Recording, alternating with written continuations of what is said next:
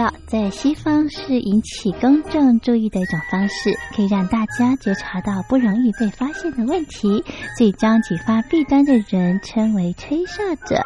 有些事情不可以说，但是有些事情必须说，说跟不说的一线之隔，决定了谁可以成为揭弊英雄。支持听众发出自己的声音，说实话，要真相，才能够让社会各方面都正常起来。请听众安心揭弊，勇敢吹哨，就可以参加抽奖。来信请您寄到台北北门邮局1700号信箱，或者是用电子邮件寄到 lily329@ms45.hinet.net， 并将姓名、年龄、职业、地址、邮编、联络电话、电子信箱资料填写完整，就可以参加活动。哨声响起的活动到8月31号，请听众勇敢地发出自己的声音，安心揭弊，勇敢吹哨，就可以参加抽奖。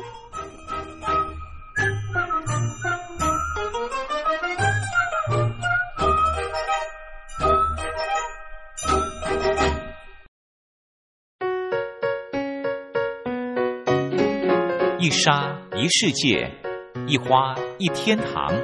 欢迎来到光华小学堂。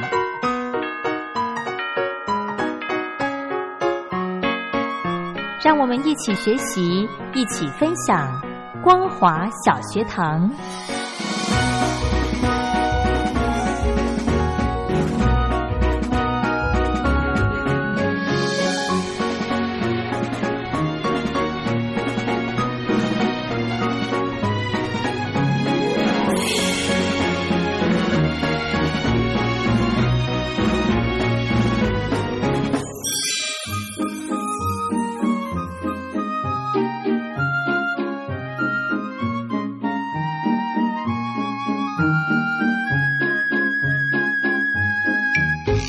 听众朋友大家好，欢迎收听光华小学堂，我是黄轩，非常开心呢，到了每个礼拜二的时间，我们可以跟着财团法人中华民国消费者文教基金会的委员们一起来充实消费知识，保障你我的权益。那么今天呢，非常荣幸的我们可以邀请到刘安环律师来跟听众朋友，我们透过电话访问的方式呢，我们来谈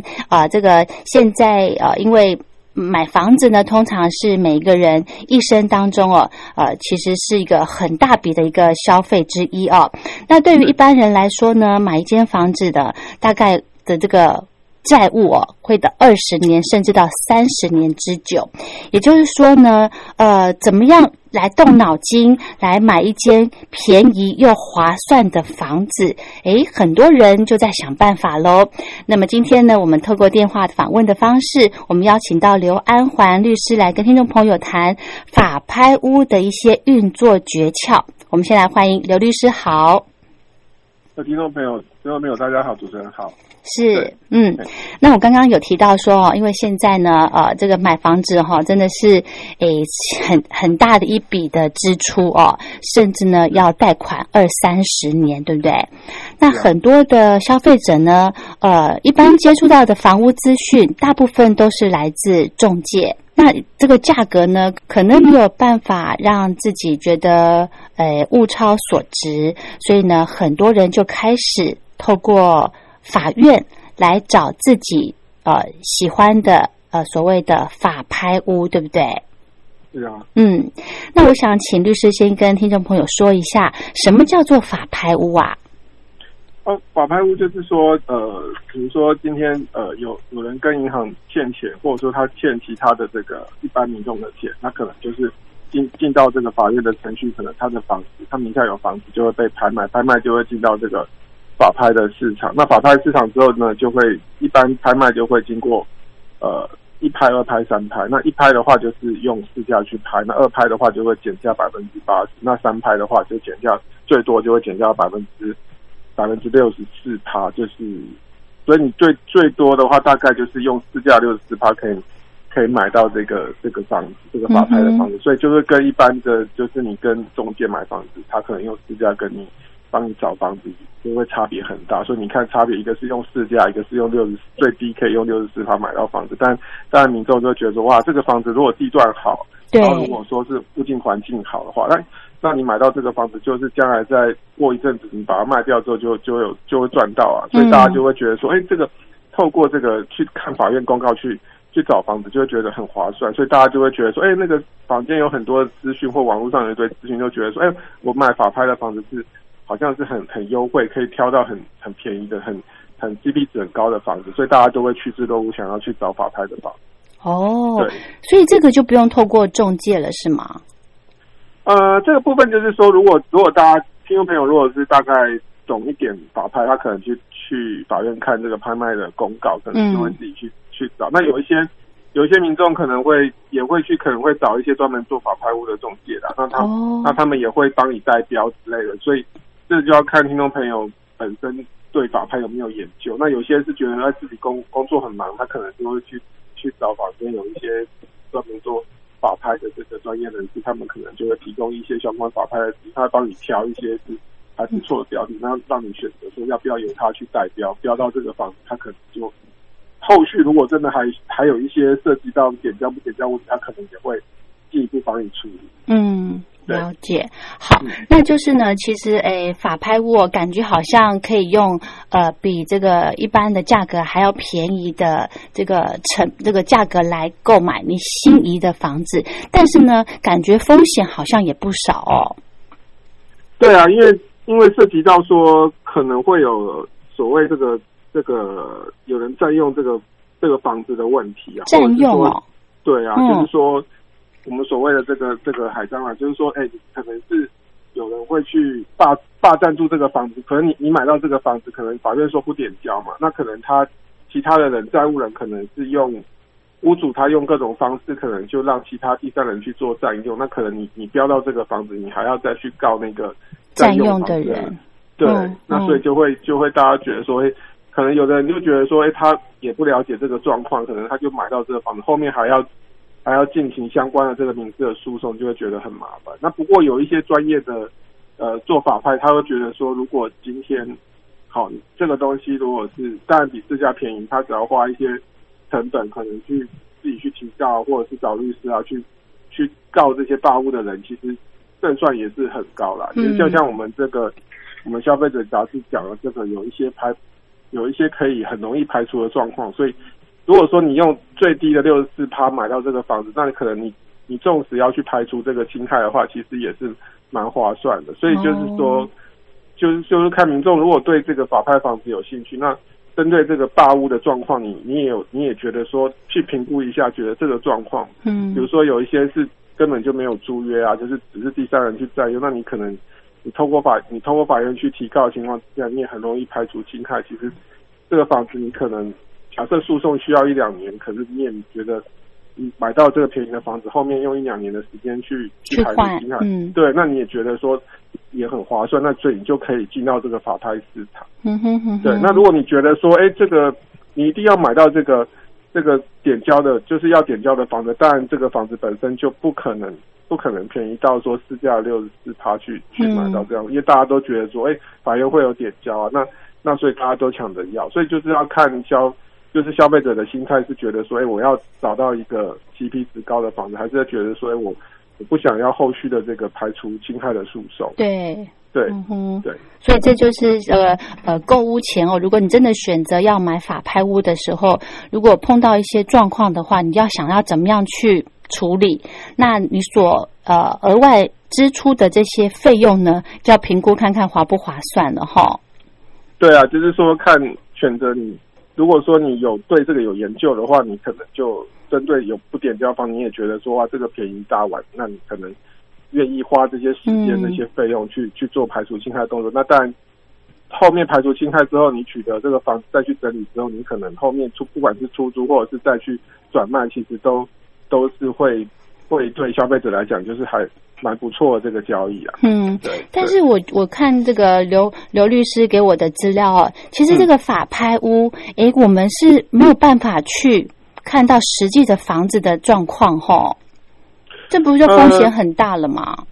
对，就是说，因为这个部分，你其实法拍屋基本上是不能够看屋的，所以你屋况的状况的话，就是。比如说你看一下，有一些大家都不想要买到这个海砂屋或辐射或者是凶宅啊，对啊，对啊，对啊。那其实这个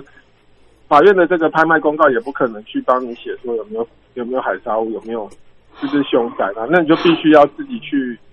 其实像海砂屋，你就上网找看这栋大楼，其实有一些会员人会去列管的这些海砂屋，那已经很容易就找到。嗯，那凶宅的话，大家就是网络上找凶宅，我看看确认看看有没有，因为其实这个东西都有一些资讯可以查。也就是说，自己真的要去做法拍的时候，你可能要去用一些资讯啊，你可能善用一些工具去做寻找，去了解一下屋况。嗯哼哼哼。那另外就是说，针对说有没有知道说屋况之外，你也可以说是，比如说你这个大楼，你可以去问一下这个附近的管理员或邻居啊，或者是甚至是附近的中介，他可能会帮你去帮你了解一下说那栋大楼的状况，你就大概可以知道说，那个大楼的本身的屋况是怎么样。但个别的状况的话，可能就是你必须要亲身到现场去看，你不要说今天你觉得对这个房子有兴趣，你可能连去看都没有看，你就觉得说不能进去，可是实际上你还是要去当地去看一下附近的状况，可能是说这个大楼本身有没有所谓管委会的一些问题啊，你也要去打听一下，然后中介也要跟你讲啊，不然否则你买到之后就可能会有一些跟邻居或者说是管委会的一些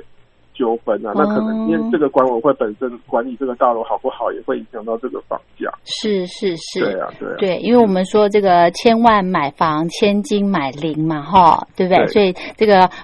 好邻居非常重要的。好，那另外呢，我想到一个问题了，这个法拍屋，如果我们真的用第三拍的这个比例64%买到的话呢，真的是很开心。那如果觉得这个屋况，我看到的房子了，我不喜欢，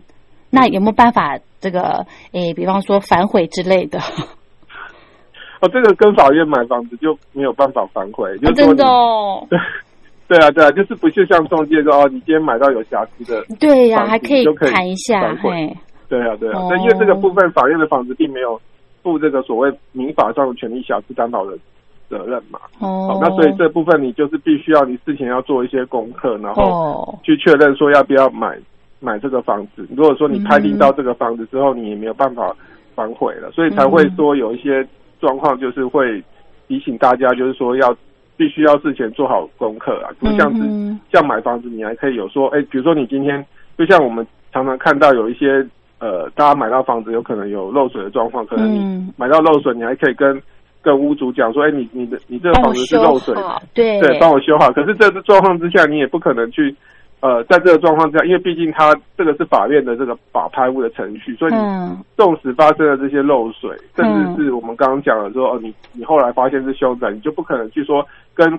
屋主讲，前屋主讲说，那你的房子是凶宅是漏水，你怎么可以卖给我？可是因为它是经过法院的拍卖，它并不是。它不是说一般的拍卖程序，说一般的这个一般的买卖程序，你买到这个房，你可以应用到所谓一般民法上的这个买卖的这个规定，你可以去主张说，这个东西你要负这个瑕疵担保，或者是说物质瑕疵担保的这个责任啊。所以这个部分的话，就大家听众朋友必须要注意一下，这个就是你必须要事前要做好功课再去买的时候就没有办法反悔了。是对啊，对，因为其实这个如果真的可以标到这个你喜欢的法拍屋之后呢，其实后续就是跟法院打交道了，对不对？就跟法院沟通的这个程序了，所以每个步骤都是按照规定来的，不是说我们有那种弹性的空间对啊，就是没有弹性的空间，必须要大家所以我们才会说有一些坊间有出一些法拍的书，或者是说大家上网看有一些资讯，大家都教大家说怎么样去买到这个 CP 值高的法拍，也就是这个原因啊。否则其实这个部分你一定是就这个程序跟市面上找房仲买房子的程序是相当不一样的，所以就是要提醒大家，针对说你必须在事前针对说有一些包括产权的问题，包括说这个房子要不要点交啊？那相关的部分，包括说你今天如果要去买这个房子，那这个房子本身如果已经拍卖公告上面已经有说，今天共有人本身他有共有人，那有共有的情况之下对，那这情况之下有可能你今天发现说这个市价，他可能已经比如说今天已经1拍、2拍、3拍已经到到市价64%的时候，你先不要高兴的太早，以为自己先可以买到这个房子，因为购楼人就也是在等便宜的，所以你花时间去做的时候，你可能你就必须要把这个，就是你要求你要标价，你必须要提高，否则今天有可能购楼人也发现到三拍的时候，他也要进到市场去抢，所以你可能就不要看到这个房子觉得，你今天要出手的时候，你也要先看一下说他卖公告有没有这个共有人，那共有人本身有优先承买权嘛？那如果你进到对，他可以用，比如说你今天已经三拍了，那他今天你先不要高兴代表觉得说好像可以买到的，就是今天共有人可能就等你出价之后，然后后面你得标之后，他可以主张说我有优先承买，所以这个房子有可能就因为你这样子出价，或者说你没有。你就变成是帮他做价，他就变成是共有人把这个房子买回去。可是我觉得很奇怪，你既然房子已经遭到法院的这个收了，对不对？那为什么还会有共有人呢？哦，就是说，因为今天有可能今天是，假设他今天这个债务人本身他，也就这个屋主他本身是欠，不管是欠银行或者是欠其他人的钱，他经到这个法拍的市场，就经过法院拍卖的程序。那这个情况之下，有可能他的土地是，比如说他今天家族共有，也就是说他可能是爸爸留下来的土地或房子嘛。那可能是今天有一个其中的一个，其中比如说今天他弟弟欠银行钱，那其他兄弟姐妹他也是很无辜，他就变成是这个房子可能是主错，他就必须要把它买回来。那这情况之下，他就是进到市场等到最便宜再把它买回来。了解。所以法拍屋不见得只有建物，这个土地也算。对，就是说，其实我们一般讲法拍屋都是讲说是，好像是听起来是房子，有可能法拍的标的本身是标的不一样。对，那所以这个部分，就是说我们在讲法拍屋的时候，其实是一个概称啊。有时候法拍本身是。拍到的是土地，而不见得是土地加房屋啦。所以大家可能针对各种不同的标的，可能要去特别看清楚，说今天拍卖公告讲的到底是土地还是土地加建物。了解。好，那这个刘律师呢？我晓得您是实际在职业的律师哦。那针对这个法拍屋的一些官司，你那边有没有一些案例可以跟大家分享啊？大概就是说。主要的话就是我们先分享一下，就是说关于这个，因为大家知道法拍本身可能有一些就是债务人，也就是所谓的这个屋主本身，他可能会今天把这个房子出租给第三人，也就是说这个房子你将来拍到这个房子，可能这个房子本身有房客了，对，有房客的情况之下，那大家就要特别注意一下，说到底这个租约本身有没有超过5年，或者是没有定期限，比如说今天。他今天可能这个他租给人家可能没有定期限，或者是说今天他租给人家是超过5年以上的这个租约的情况之下，那这个部分的话，其实你就可以假设你确认他这个房子本身是超过5年或没有定期限，你其实可以透过法院去点交这个房子。但是如果这个租约本身是少于5年，那这个时候我们就所谓的买卖破租约，也就是说。今天你买到这个房子，你法拍到这个房子，你就是承受了这个租约。也就是说，等到这个房客走完这个5年下的这个租约之后，你才能够要求房客搬走。这样哦。对啊。所以大家就是说，重点就是说，大家确认一下，如果上面这个法拍的屋本身，如果有一个租约的话，你要确认它到底是不是有没有超过5年。那如果说没有超过5年，你就可以叫法院排除，要把这个房子强制点交给。那如果说是没有超过5年，那假设他的租约是大概4年，可能你今天你法拍的时候还剩2，就必须要承受这个租约，你就等这个租约走完2年之后，那你才能够去进到要求这个房客要搬离。对 ，OK。那我们就不可能知道这个契约的内容啊，我们要怎么样了解到这个部分？那这个也就是本身法拍本身的这个风险了。好难哦！你可能到现场的时候，你可能就是要去先了解一下。假设说有房客住在那边的时候，其实附近的邻居或者是。或者是大楼的管理员，那其实他也会跟你讲说，这个房客哦，大概这边有这个房子是有房客，他可能就会知道那知道的时候，他大概你就可以去打听一下，问他说，他大概住多久？那你就可以了解说，他的租约有可能是有没有超过5？不过这个部分大概就是因为大部分，所以如果觉得，不过这个通常是如果已经有租约的房子，但有可能就进到三拍的程序，你就可以得标。那所以这个风险就会变成你要去决定说。到底这个你觉得这个地段好不好啊？那你要不要投资这个房子啊？那如果说当然这个其实有好有坏啊。如果说今天有房客住的情况之下，它其实基本上屋况应该是不会太差了。我们推论啊，但有一些极端，我看到说新闻有一些房客把房子弄得弄得脏兮兮的。对，那这个情况之下也是有啦。不过基本上如果有房客，基本上就是他有在维护这个房子，所以你假设。还有租约，如果说是低于5年，可能你就算这个走，你拍到这个时候还租约还剩2年，可能这2年期间你先有这个租金收益嘛，等到2年之后你收回房子再来做整做其他的使用，也未尝不是一个这个蛮不错的这个买卖。所以这个东西就是这部分，就是说，就是还是提醒听众朋友，就是说大家在针对进到这个法拍市场，你还是要先做好这个功课，你一定要到现场去看过，你才决定说，或者说是四方各方打听去了解一下这个屋况，还有说今天这个占用的状况，你才决定说你要不要去拍这个房。对，好，那这个其实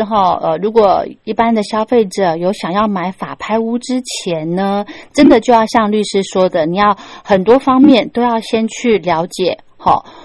因为呢，如果你一旦决定就是跟法院买这个房子之后呢，其实是没有办法后悔的，对不对？所以呢，如果有想要买法拍屋的朋友呢，建议可以来咨询一些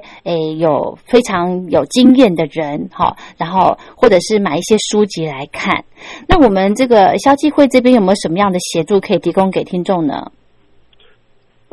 这个部分就是说，大家如果针对说，就是说我们这边有消费者这一期有介绍一下跟针对这个法拍的这些相关的说明啊，所以大家如果说针对法拍一些相关的不了解的部分，也可以去看一下消费者杂志上面有一些相关的说明啊。不过这个还是请大家就是，因为这个部分其实你进到法拍的话，你也不可能去到我们消基会说你要申诉说这个买到法拍，所以这部分就是还是跟大家讲一下说，今天毕竟还是一个投资啊，所以就是这个投资本身当然就可以用很便宜的价格买到，所以这部分就是说，总之就是说提醒一下消费者，就是说你必须要去先做足功课啦。那有可能你这个部分，毕竟因为现在房价还是很高嘛，那其实你要去法拍拍到房子之后，你当然相对整理一下，你将来去做相关的投资利用，其实都会蛮划算。但是还是针对说事前的功课，你必须要去了解一下相关的法律。那如果你觉得说这个部分，你针对这个程序，你可能大概听我们节目之后，你觉得说，这个有点了解，但是还是真的要进到市场之后，还是也可以咨询一下，对，你可以咨询一下相关有法拍经验的专业人士啊，或者是说，大家有一些什么部落客，其实他也都在讲这些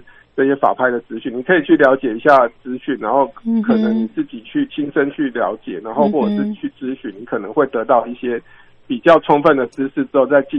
去拍卖这个房子，你可能对你自己来讲可能会比较好，也不要说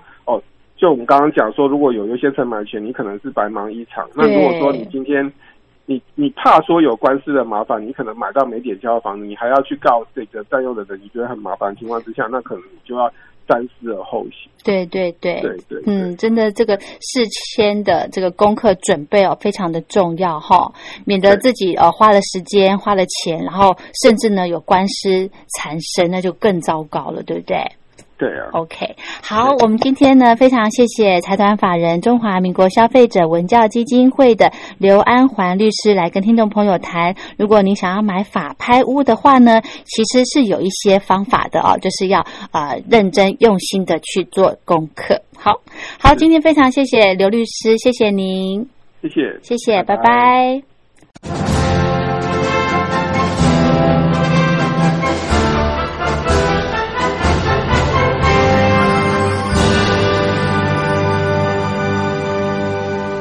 您脱贫了吗？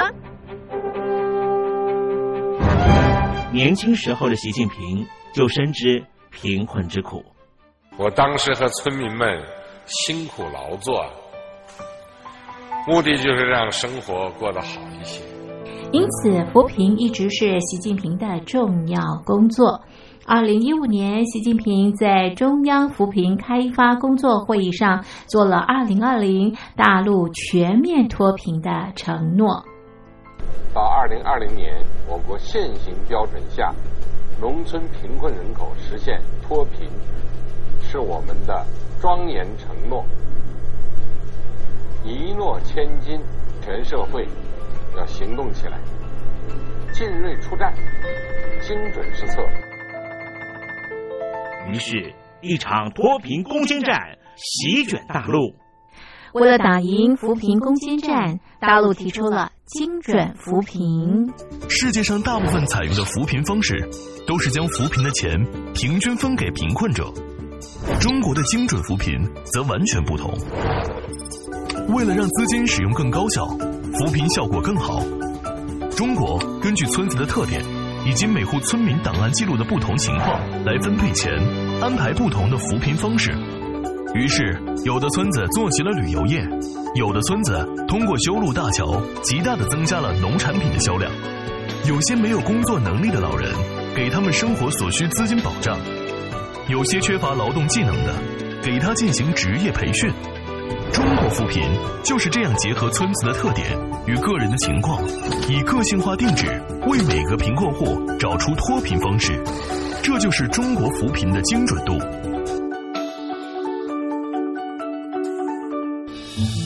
位在山东偏远内陆地区的曹县，2017年以74个淘宝村名列全中国10大淘宝村群聚第3位，因而摆脱贫困的命运。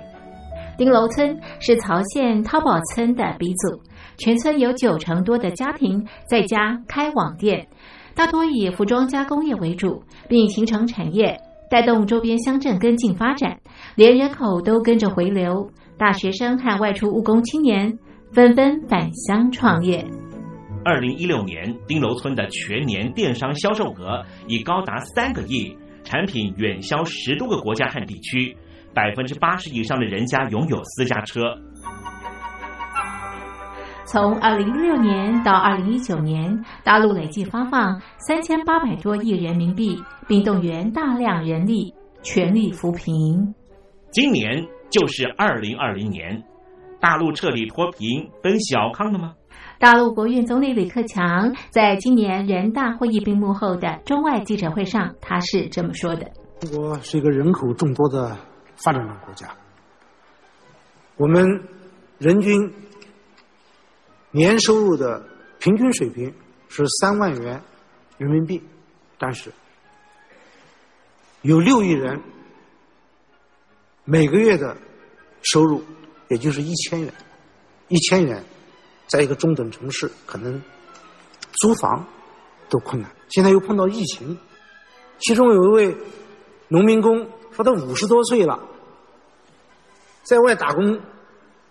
30多年，每年如此，但今年就没有找到工作，全家都陷入困境。唉，听众朋友，你脱贫了吗？欢迎听众朋友来信分享你的脱贫经验，或者大陆政府脱贫做法与建议。我们准备高端短波收音机要送给您哦。活动从8月1日进行到10月31日，请您写下姓名、地址、邮编、联络电话、年龄等基本资料。传统邮件请寄到台北邮政1700号信箱，台北邮政1700号信箱，嘉陵东山零收。电子邮件请寄 lily329@ms45.hinet.net lily329@ms45.hinet.net。